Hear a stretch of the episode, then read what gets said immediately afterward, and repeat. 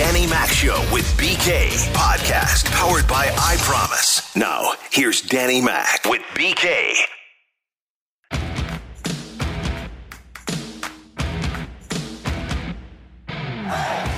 You know, right now, I think we're pretty confident with the team we have going into camp. Um, I wouldn't rule out perhaps a few non-roster invitees that could be added, but overall, we feel pretty good about where we're at. Wednesday edition of the show, Danny Mac Show with B K, Tanner Hendrickson, our producer. That was John Mozeliak, president of baseball operations, as they wrapped up officially the deal for Yadier Molina, the one-year, nine million dollars deal. Welcome into the show. The text line is open for you, as always, six five seven eight zero. So we had an off-season for, I would say, let's go, B K. What do you think? November, December, January. That's three. Eh, most of February, about four months, nothing going on. Nothing. Then all of a sudden, oh, this guy Nolan Arenado, he's here. Adam Wainwright, franchise icon, he's back. Yadier Molina, one year, nine million bucks. They traded away Dexter Fowler.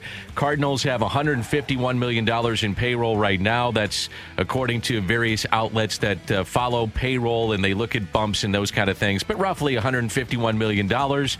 And Mo said, basically, as you heard, hey, this is our team going forward. Now, Mo always says, we start in spring training. This is what we got. Then you start looking at opening day. Then opening day hits. Then you look at the fourth of July. Then you look at the trade de- deadline. And once the trade deadline hits, you know, for sure, that's typically speaking the team that you have going into postseason play or the stretch run outside of guys that, uh, you know, are through the waiver wires and those kind of things that happen at the end of the season. But meaning that it's a word that he likes to use, fluid. So here's what we have going into spring training. Good morning. Good morning, Dan. Um, I think let's start with the rotation, shall we? Yeah. Because that's where we left things off yesterday before we heard these comments from Mo, and we were talking about Jake Odorizzi and the possibility that, hey, you know, he could be a really good fit here in Saint Louis, and there were reports that the Cardinals were maybe interested in him. I still think, I believe, based on all the reporting that I've seen, I think they're interested in Jake Odorizzi. I think they would love to bring Jake Odorizzi in. I think they've got a number for what they would be willing to pay Jake Odorizzi to come in this year. And my guess is he's going to get more than whatever that number is. Steep. And so that's why I think that we're kind of coming back to this. I think the Cardinals this offseason, if I had to use a word for it, they're opportunistic. They're a team that is, if there's something that falls into their lap, they're more than happy to take advantage of that opportunity. But if it doesn't fall back to them, they're they're pretty comfortable with where they are right now. And Dan, I think there's one guy in the rotation that makes them feel that way. I know Cardinals fans aren't going to hear that. Want to oh, hear this? You're going with Los. I'm going with Carlos. Yeah, Los. I think Carlos Martinez might have changed the conversation a bit. I think if if he is truly back to form, and they feel confident that he can, at the very minimum, get them to the trade deadline as a quality starter, I think it makes a lot of sense to go into the season as is. Now, if you don't have that belief, you need another starter probably to feel comfortable with it. But if you do believe in Carlos Martinez, what they're doing makes a whole lot of sense, this course of action. Yadier Molina was uh, obviously the main focal point of the press conference yesterday, his re-signing with the Saint Louis Cardinals, but he was asked about Carlos Martinez. I saw, I saw Carlos. He looked really good. He looked really good. He looked um, left hand, his fastball, everything was working for him. Uh, he looked more mature, you know, like he's more in the game. Um, and right now I'm happy for him. I mean, happy for him. Uh, why, why, the, the little that I can see, uh, the game that I faced him over there, it was really good. The slider was good. I mean, hopefully he can stay like that for, for us this year. I'm, I'm helping out. So the Winter Ball Caribbean Series and what he played in, he had three starts, went one and oh, fourteen and two-thirds innings. And that is a lot of innings for a guy that is, quote-unquote, an established major leaguer, and he is, by numbers of major league service and, and years that he's performed, the fact that he has been a very good pitcher at times in his career. one point eight five E R A in those fourteen plus, three earned, eleven hits, fifteen strikeouts, six walks. He did hit four batters. Um, oh. Hit four and fourteen innings. Whoa. Whoa. That catches your attention a little bit. But hey, he had fifteen strikeouts, six walks, did hit four batters. Hold on there, Dan. You can't just slip that one in there like that. Yeah, he hit four guys. It's, uh, you know what? I'm all right with that. I kind of like it, actually. I mean, you know, I'm all right. Get a little edge in there, you know. Uh, I had no problem with that. But the thing is, the key was they were talking about his velocity. And, and velocity, to me, is what was missing last year at, at times. Um, his velocity, B K, at that last start in Kansas City at the at, at the K was, I mean, it was like in the ninety, you know, one to ninety-two mile an hour range. And he's got to get that back. And I'm sure that's part of the the thinking here. Of, of what Carlos is trying to do. Number one, be in shape when camp opens up because he knows he's going to have to fight for the, I'm, I guarantee they've told him, look, man, you want to be in the rotation, you're going to have to earn it again. There, There is no solid writing in pen that you're in the rotation. So he got the message. Get your And here's the other thing for him. He's going to have to get his velocity going. Velocity's got to get back. That's something that he has to have. And if it's not there, he gets hit. Now, when he de- when he doesn't have that velocity, man, he gets hit. So if he's in the bullpen or not, he could be a valuable piece to this team. And I feel like I'm on a I'm a broken record every time I say this because the guy is true, though. That talented. So, but I, I, I think I'm with you is that if they don't go out and add a non-roster invitee or make a trade or sign somebody, you know, the fallback at, at your five position or five, six, whatever you want to call it, is a Carlos Martinez. I'm okay with it. Especially if he comes in in shape and shows that velocity is there and he's ready to roll. Well, Dan, when he's been at his best, his his average velocity is, what, ninety-five, ninety-six, Absolutely. Somewhere around there in terms good of the movement, average. He good can sink, yeah. He can ramp it up if needed, but that's kind of where he sits most of the time. Last year, he was at ninety-two, ninety-three. Right. That's a huge difference yes. for the batter. I mean, right. a massive difference. And it's not just the fastball that that impacts. It's also what happens to the changeup then. It's what happens to all of his secondary pitches. When he doesn't have that sinker going, everything else changes. And so if you were the Cardinals, if you believe he's back to that ninety-five, ninety-six, and we I haven't seen him up close in person, I I don't know. But the Cardinals have oh, yeah, plenty of watching. Scouting reports yep. coming from what he's doing down in the Caribbean. You just heard what Yadier Molina had to say about him. I don't think it is an accident that Yadi is signed, Yadi comes back. The Cardinals are now saying, I think we're good after the Caribbean Series when Carlos Martinez, what was it, four starts that he made down there? Three starts. Three starts. I don't think that's an accident. I don't. Jim Bowden was a part of uh, the show and asked, it was your show, correct? Mm-hmm. And I, I was listening to this. I really enjoyed it. This caught my attention, too. He was asked if the Cardinals should add a starter. Odorizzi does have a lot of interest out there. The Toronto Blue Jays have been in on him. The Red Sox have been in on him as well. Uh, the Twins are open to reunion with him as well. So there's a lot of competition there for Saint Louis. But, you know, this time of year, when you're a G M and you're sitting here on February the fifth, and you have guys on the open market, you're touching base with a lot of them in case all of a sudden you can get a steal deal that you're not expecting. And that happens. Sometimes guys fall in your lap. James Paxton is out there, Taiwan Walker. Trevor Rosenthal, by the way, the former Cardinal closer, is still there. Rick Porcello, uh, Jake Arrieta. I mean, there's some interesting names that are out there, and they're going to find teams. It's going to happen, uh, including Jake Odorizzi, who we talked about yesterday. So I, I am fascinated what non-roster invitees, if any, but especially non-roster invitees the Cardinals want to bring in, because I still look at the lower half of the lineup, and I know that the Cardinals are saying we want to go with these young guys, but, man, it would, it would be nice to have a veteran presence to try to say, hey, you want to come in here and earn it? Let, we're going to open up the door for you and let you come on in and, and say, yeah, we're going to give you a shot. We know what you could do. We're going to let you earn it. Make this roster and see what you got. And again, Justin Williams, uh, you know, the, the list of characters that we have here, Austin Dean, who, by the way, has options, so that's not a pressurized situation with him. Others that we're talking about, you want to give them playing time, and the only way you do that is to not have these veterans around. But yet, I don't want to waste time. I don't want to waste time trying to figure out whether that or not these guys can play. I want to win. And that's something you got to think about. Do you think Nomar Mazara could be a non-roster sure. invitee type of a guy? Yeah, I do. I, I've been I looking at some of these guys. Because you're looking, I, at least I would be looking for a left-handed bat in the outfield. I'm looking left-handed guys. At, it, because really what I'm talking about here is insurance for Justin Williams. I don't know what Justin Williams is going to be. If he's going to be a really good player for them, if he's going to have that loud power the way we talk about, loud contact the way we talk about with him, then great. And I'm all, all for him getting an opportunity. But if he shows up to spring training and it looks like you've said last spring training looks, I'd like to have a little bit of insurance there for another guy that could potentially come off of the bench for you as a lefty bat in the late innings. As we talked about, too, I- I'm just not sold, B K, yet. Now, I know Major League Baseball and the Players Association came together and they've got the protocols and we're ready to roll. And those are some of those protocols are about the rules of the game. I'm still not sold that there's not going to be a D H, a universal D H. I'm just not. I mean, remember, it, we were basically at the first pitch of the season last year, literally at the season to start, and they brought in the D H. I, I, I just think there's something there that could happen. I mean, pitchers have not hit for two years. And when they do hit, they hit about... Terrible. Like, yeah. You know, one ten. Are you ready at this point? Like, as a, I am. Yeah. I would I, imagine you were in I'm favor a, of the National League style for a long time. Totally. Has, have you converted now after watching it for a year? I, I can do both. I, I I'm okay with either side. I am a traditionalist. I would like to see the pitcher hit, um, but after watching the D H, I, I'm okay with it. And I think coming off of last season, again, I think we got to protect guys and get them out. Just do it. And this is another way. We talk so much about getting action into the game, bringing more action.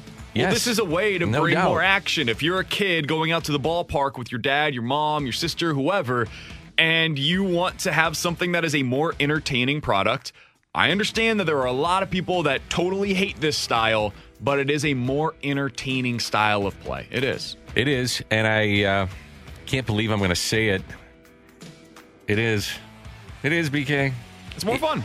Um, I do a lot of the... Uh, when we're back to normalcy, I'll do this again. So we have the season ticket holder events down at the Cardinals.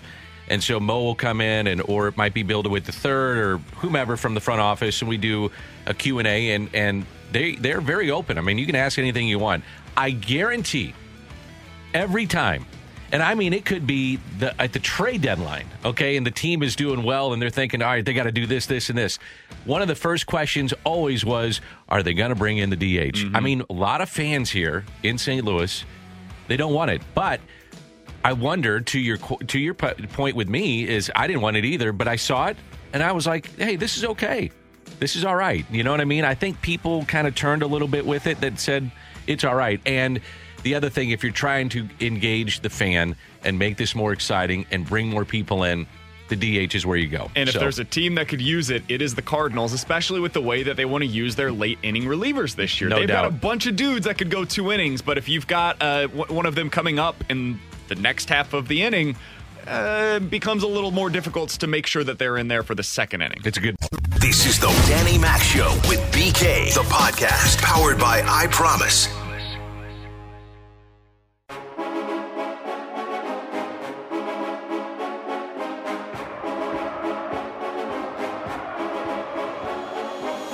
The Danny Mac Show with B K on one oh one E S P N. Alongside Danny Mac, I'm Brandon Kiley. Happy to go out to the Brown and Crouppen Celebrity Line. Rob Mains joining us here on the show. He's a writer over at Baseball Prospectus. You might know him as the guy behind something called PECOTA projections. Rob, always appreciate the time, man. How you doing today? I'm doing great, though I will not take credit for being behind uh, the PECOTA projections. That's our that's our tech staff. I just do a lot of writing about it. Yeah, yeah, yeah. Rob, we're the, we're the ones, though, that get to yell at you about the projections because they hate the Cardinals. Can you tell our fans why they hate the Cardinals? Yeah, well, I wrote an article yesterday about this, and I was being a little tongue-in-cheek, but for the mm-hmm. last eight years, PECOTA has undershot the record of the Cardinals. Now, in fairness, last year we said that they'd win thirty, and they won thirty, but we thought that would be a thirty and thirty team, and instead they were thirty and twenty-eight.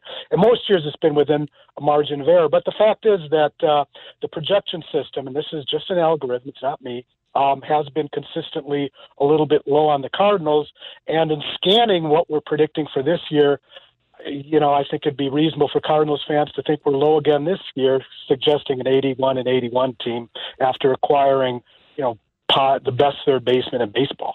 Hey, uh, I got to ask you this, and I'm really interested in uh, how you come up with this. So a lot of fans look at this and say, okay, well, they got the Cardinals right around five hundred. No way. They just got Nolan Arenado. They got Paul Goldschmidt. They got Jack Flaherty. And all that's true. So let's let's dive into how you do this. You, you look at last season. You look at numbers from previous years. Can you give us just kind of a, a snapshot of how you come up with these numbers? Yeah, PECOTA is our proprietary system for doing player projections. And so what we do is we project what we think everybody who will play Major League Baseball next season will do. And it's based a little bit on previous seasons. Take, um, you know, the team that they might have moved to into account, how old they are. And then uh, figuring out what a team's going to do is largely a matter of just summing all that up and then looking at who the competition is, um, which – you know, in my mind, makes the eighty-one eighty-one for the Cardinals a little bit of a head scratcher, just because, as you guys know, the N L Central kind of spent the first few months off season having a contest to see who could get worse the fastest. But, you know, in looking at the team, PECOTA likes your pitching a lot. Um, I think there's some questions about how long you're going to have Mikolas, Martinez, and Waino, you know, in the rotation, just given health and age issues. Um, but the concerns uh, for PECOTA are more on the offense. The Cardinals have not been a great team at getting on base. Um, certainly getting uh, Arenado helps, and amazingly, the swap of Arenado at third for Wong at second doesn't really hurt the defense. But I think there's some questions about offense, and that's what uh, the projection system is looking at. You know, Rob, it's interesting. You're trying to project, and then you go back and look at past performance. And with last year being so odd and only sixty games, and we've been talking about it, I've been talking about it, that if you have guys coming back this year that are, and all teams are doing this, with only, let's say, you're a starter and you only threw forty innings, so teams are going to be so careful with what they do with innings coming into twenty twenty-one. So you got to really look at depth in a system. Does PECOTA do that in terms of, well, how many arms are in the system? So, for instance, the Cardinals have twenty-one guys on the forty-man roster that have pitched at the level of the big leagues and had some type of success. Does that go into the projections of PECOTA? Yeah, absolutely. What we do is we project for each team. And this is this is not just an algorithm. This is human intervention. We try to project for each team the proportion of innings that each pitcher is going to get. And for the Cardinals, just looking now, I think we've got twenty guys on um, our projections seeing time at some point in the during the season. You know, there's questions like how much of Jordan Hicks you're going to get, but absolutely the, the depth becomes an important factor, particularly, you know, a team like Saint Louis, you've got sort of a drop-off in uh, quality of starting pitching once you get past the top five. We're talking to Rob Mains here on one oh one E S P N. He's a writer over at Baseball Prospectus, and Baseball Prospectus is behind the PECOTA projections that we've been talking so much about over the last twenty-four hours. Rob, one of the projections that really stood out to me, and honestly, if this is what they get out of that player, I kind of get how the Cardinals would end up as an eighty-one win team. It's Dylan Carlson, and the projections have him hitting just two eighteen next year. If that were the case, I don't think the Cardinals would be very good offensively. Now, I am curious from you, from your side of things, how does that projection get put together? Because he had such a weird year. He was he struggled when he yeah. came up, but he, this is a guy that was one of the top prospects in all of baseball. How difficult is it to project a player like that, given how little of a sample size we have from him at the big league level? Exactly. Yeah. When I was, I, I made a list of everybody on the Cardinals roster, and I put a circle around him and also Paul DeJong, because I, you know, those, those numbers I think seem really conservative to me. The concern with Carlson is, yeah, his very limited playing time, but he didn't have a great season, obviously, last year.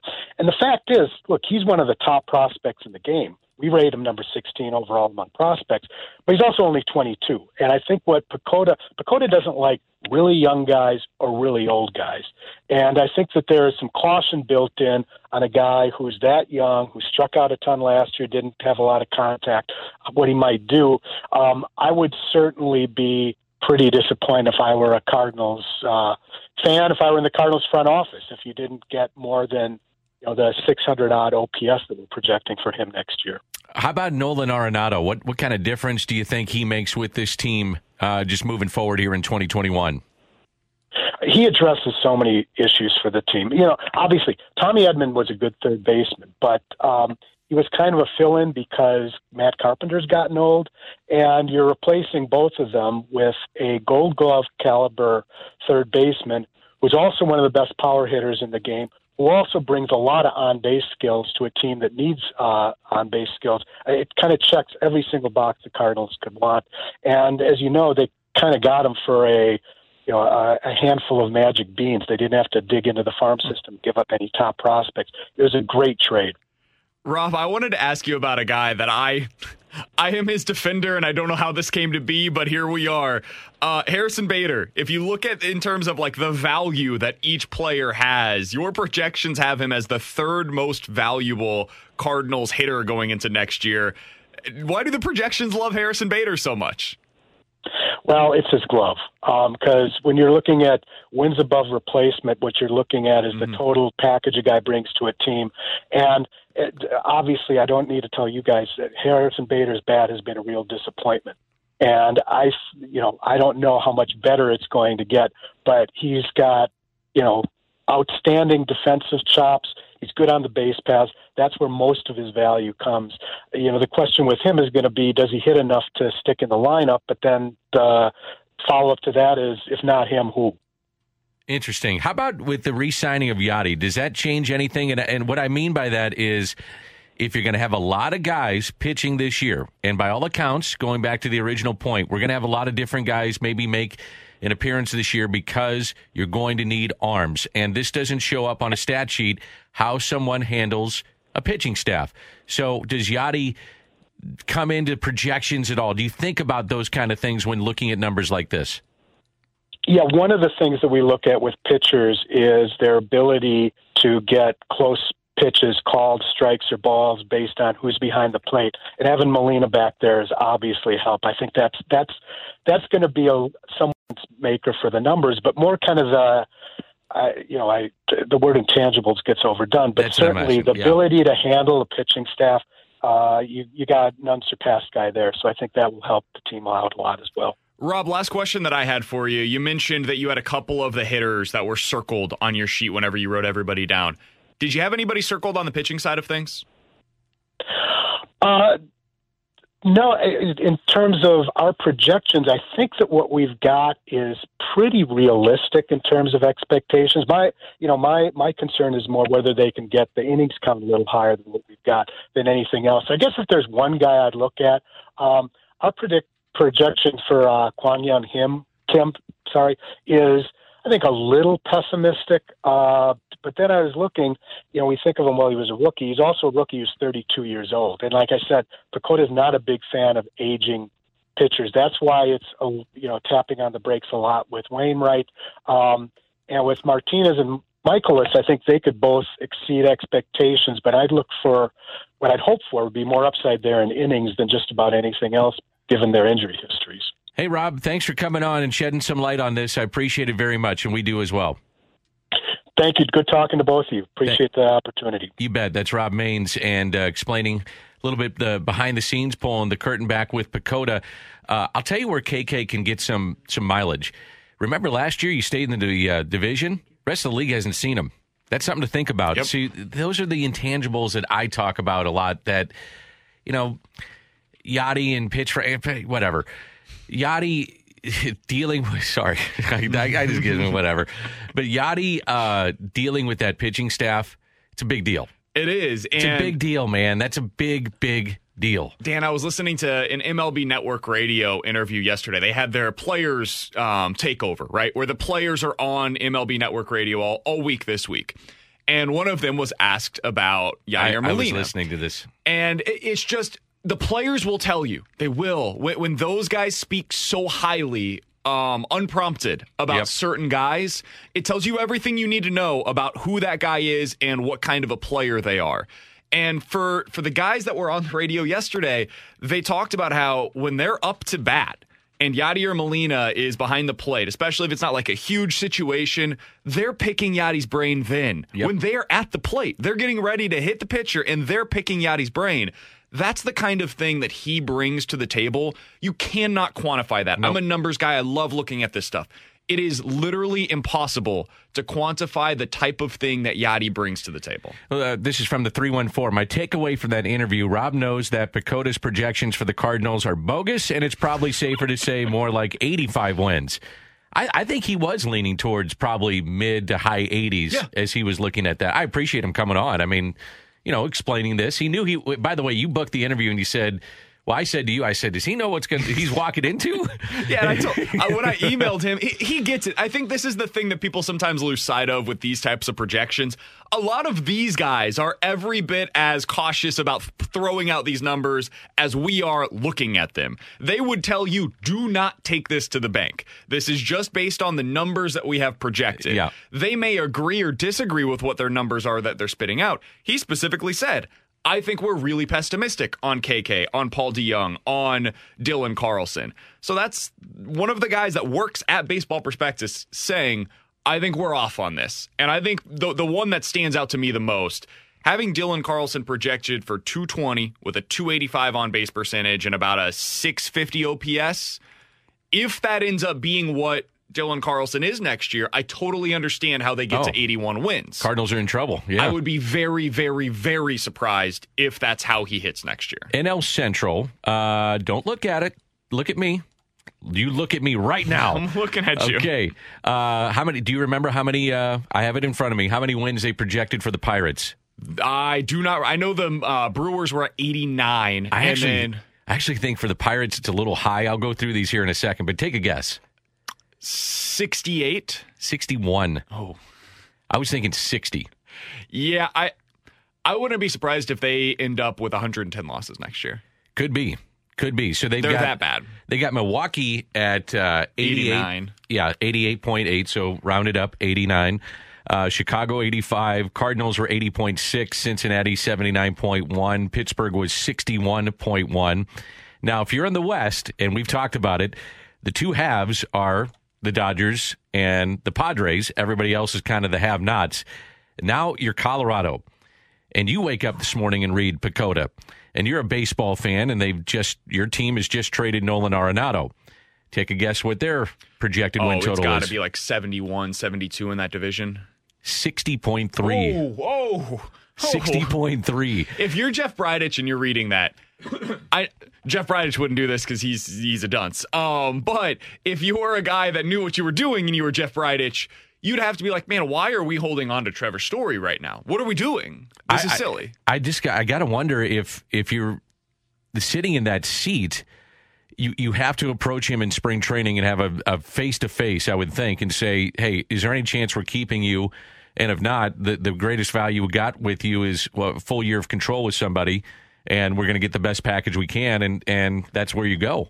If, I, I think that's how you have to do it. The the tough part for them is where where do you send them? Because I L A's going to be looking. That's the one. They're you know? the team that makes the most sense. Like yep. it, they they were interested in Arenado. I would be stunned if they wouldn't also be interested in bringing in Trevor Story. And they have money coming off the books, even with Bauer going there for forty-five million dollars in year two of the deal. Yep. He's getting forty million dollars this year and forty-five next. And if they're willing to go over the luxury tax, then it doesn't even matter, even they're, if they didn't. I think twenty-two B K over the luxury tax or twenty-six million dollars mm-hmm. this year. It's unreal. This is the Danny Mac Show with B K, the podcast powered by I Promise.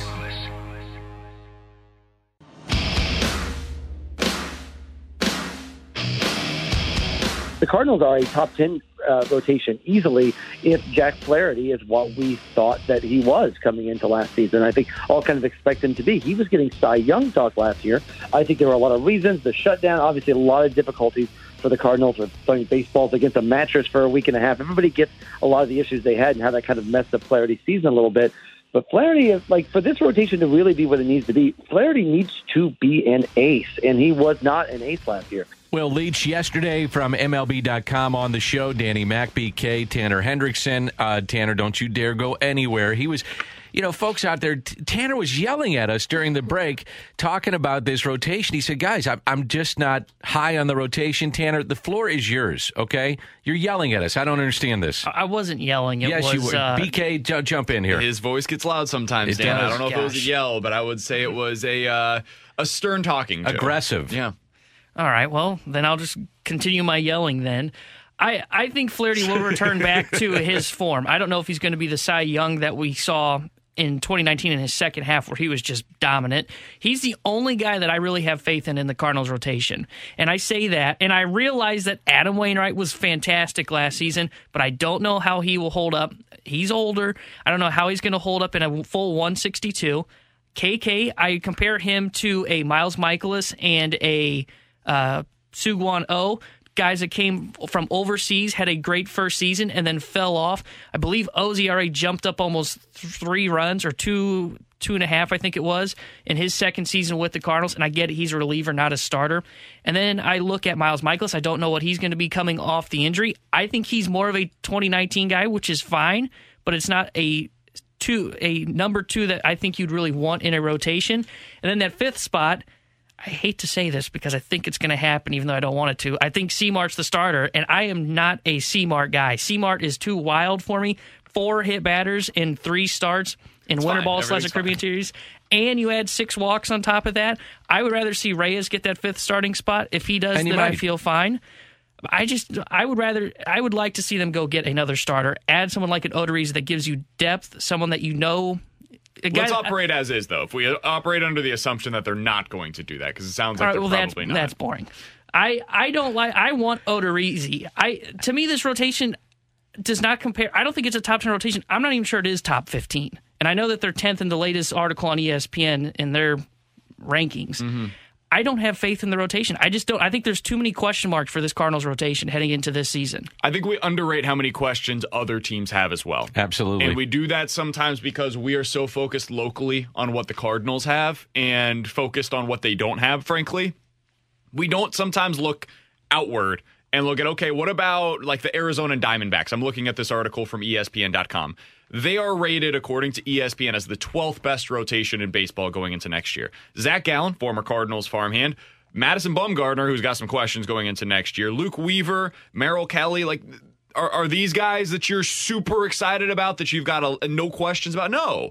Every team in baseball has questions in their rotation. I think what makes the Cardinals unique, and Dan, I'm with you on this, certainly, I think they have more potential answers to those questions than most other teams do. Because let's say Waino goes down to an injury, or he ends up not being as effective as he was a year ago, over one sixty-two, which is very possible. They've got somebody else that's right there ready to go to step up in that place if need be. If it's Waino and Carlos that falter, if Mikolas isn't back to form, they've got three arms that can come straight in yep. and get into that rotation to fill into those spots. Other teams don't have those potential answers behind them. And so that's why I'm higher on them. It's as much about quantity as it is about quality for the Cardinals rotation. And I'm not so sure that a lot of these pitchers uh, are going to go very deep early on. I think teams are going to be banking innings. And to your point of having quantity, so get your starter through five in April in his starts, or six, or build him up through seven. Uh, I think you're going to see a lot of that in the first couple of months across the board in Major League Baseball. So then the question becomes your staff, not just your starting five. And I, I and I understand from a fan's perspective and my perspective too, like I, I like going down to spring training and seeing who's going to battle for the fifth spot.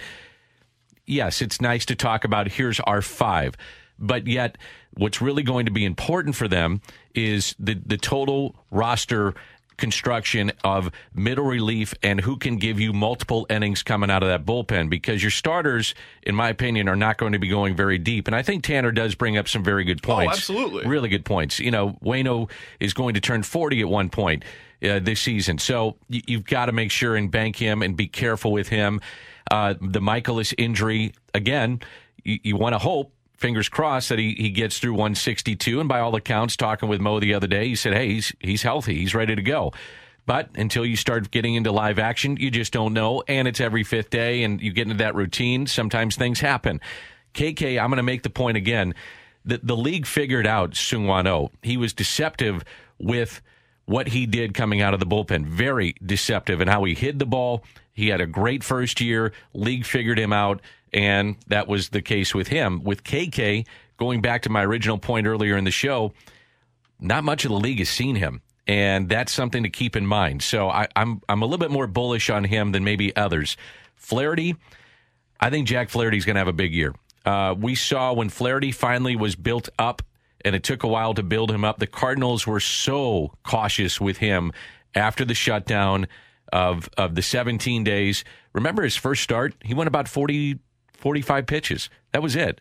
They were very, very cautious in every start, and then by the end of the year, they let him go, and he was awfully good, really good. So I, I would anticipate Flaherty's going to be back to, I'm not sure the second half of two years ago. That was historic, but a very good front of the rotation type starter, and then you let it battle it out with Martinez and Reyes. Now, this is what intrigues me with Martinez. If his velocity is there, and he's got starter stuff, so don't get me wrong. If he's right, he should go in a rotation and be every fifth day, and you roll him out there and, and go.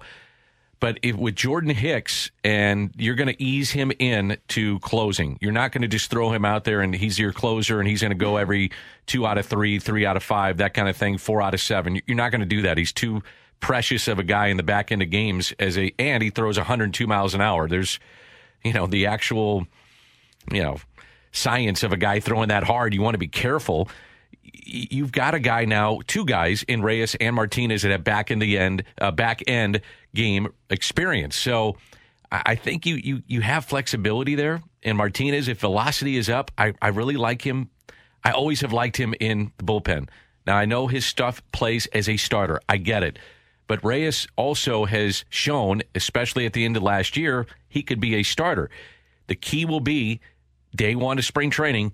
Can he command the strike zone? And if he is, then I, I, he might have the inside track. We'll have to see. six five seven eight zero is the Air Comfort Service text line from the three one four. Guys, but the Cardinals don't have a number two or a number three in the pitching department. I don't have faith in Ponce, Liberatore, Thompson yet. So where is all this great pitching depth that you guys talk so much about? Well, Ponce, Liberatore, and Thompson is some of it. And you, Ponce, you, I do. I, the other two, are, time will tell. Sure. Got to get some time in the minor leagues, probably in some innings. And there are guys that are going to play into this more late in the season. Those are two guys. Early. Um, but you look at what they have going into the year.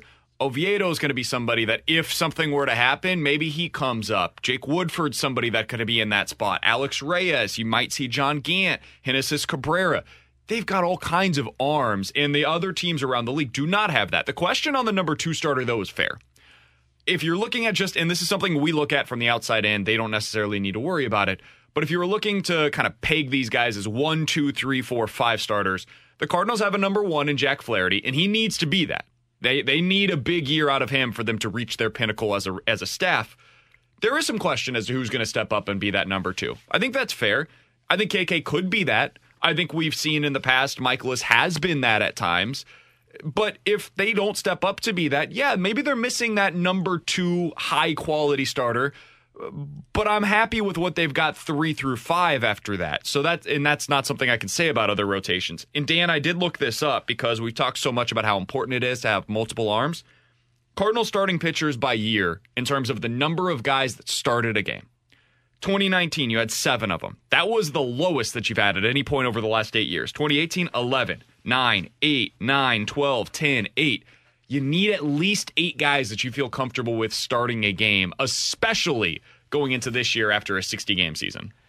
We are told, uh, Tanner, there's been a Cardinals trade, so some breaking news. I don't know if this is a big trade, but the Cardinals just announced we have acquired right-handed pitcher Johan Keza from the Phillies. I hope I'm pronouncing that right, in exchange for cash considerations.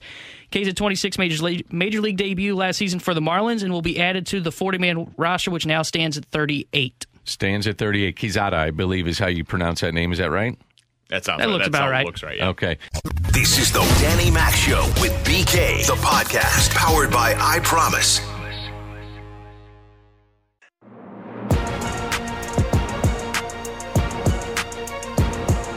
six five seven eight zero is the Air Comfort Service text line to get involved in the show. It is the Danny Mac Show with B K. Dan, let's get into this one from the six three six. Guys, my question is, I saw Miles Mikolas give up a lot of home runs over the last couple of seasons. What do you think the Cardinals do with that? How do they make sure that the ball stays in the yard for Mikolas? Well, they got to call Major League Baseball and say dead in this thing, and they did. No, um, that is a concern. But I would say this, Busch Stadium is a very... very fair ballpark for the most part. It's a pitcher's park, and it's something he's got to improve upon, simply put. I mean, you got to keep the ball in the ballpark. That's something that's got to happen with him, and we'll see if that does happen with him. I, the one thing I love about Miles, he's a strike thrower, so a great portion of his home runs that he gave up are solo shots. You can live with solo shots. It's when you're walking people and you're giving up the three-run bombs that all of a sudden that becomes very hard to come back from. Dan, if you were to look at the Cardinals roster today, what do you think is the most pivotal position? Like whether it be starting pitching, relief, infield, catcher, whatever. What do you think is the most pivotal position for the Cardinals to go, to use Mo's words, from good to great this year? I think left field.